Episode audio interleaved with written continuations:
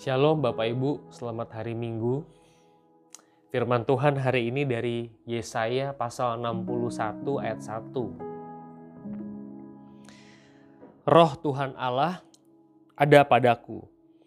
Oleh karena Tuhan telah mengurapi aku. Ia telah mengutus aku untuk menyampaikan kabar baik kepada orang-orang sengsara dan merawat orang-orang yang remuk hati. Untuk memberitakan pembebasan kepada orang-orang tawanan dan kepada orang-orang yang terkurung kelepasan dari penjara. Saudara Yesaya 61 ayat 1 ini dikutip oleh Yesus di dalam perjanjian baru di kitab Injil.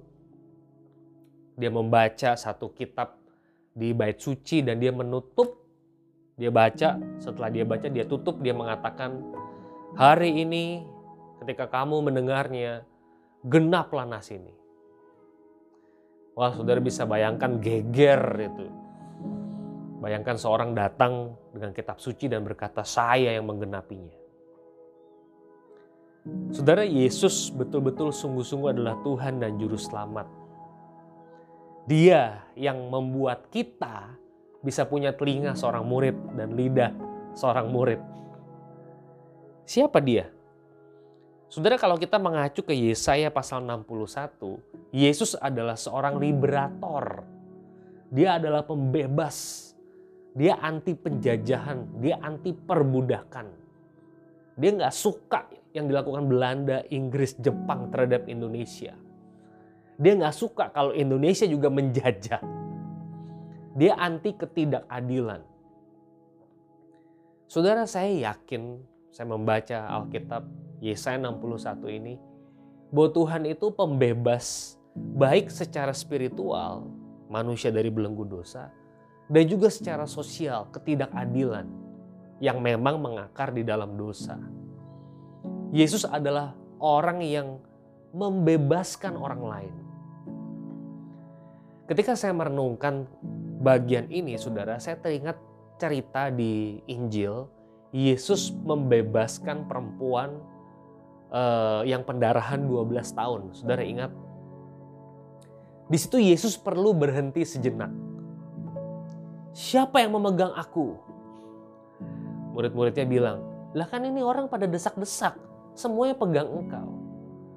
Tapi Yesus tetap tanya, siapa yang pegang aku?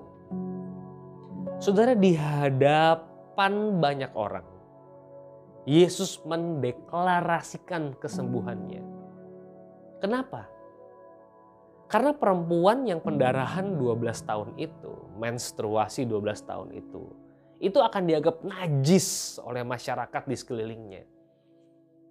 Jadi perempuan itu bukan hanya punya kebutuhan sembuh secara jasmani, tetapi perempuan itu juga perlu pemulihan secara status sosial di hadapan masyarakat.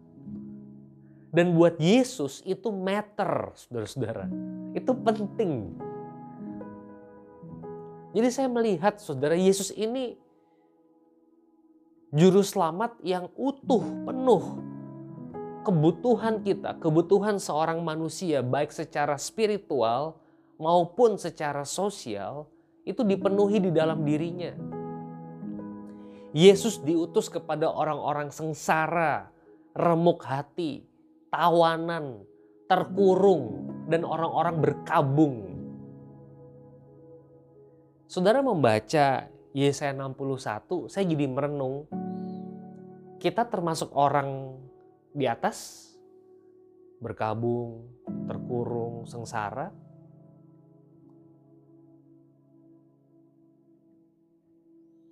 Atau kita orang yang menindas, Orang yang bikin orang lain berkabung. Kalau begitu kita nggak membutuhkan juru selamat. Saya mau mengulangi sekali lagi. Saya mau mengajak saudara terus-menerus berefleksi, termasuk saya.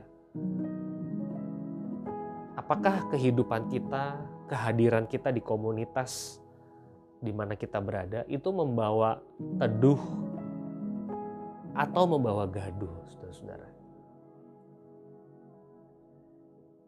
Saya jadi ingat juga cerita Yesus menghardik Simon si Farisi dan pelacur itu. Si Simon itu kan bilang, ih kamu nggak tahu apa perempuan itu pelacur.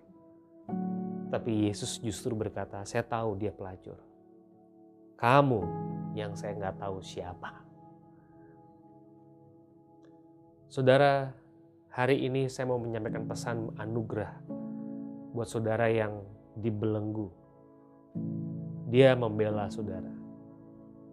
Dan saya juga sekaligus mau menyampaikan murka kalau saudara adalah orang yang menindas orang lain. Tuhan against saudara. Kalau saudara tidak bertobat, dia bisa menghadirkan murkanya kepada saudara. Saudara-saudara selamat berefleksi. Happy Sunday.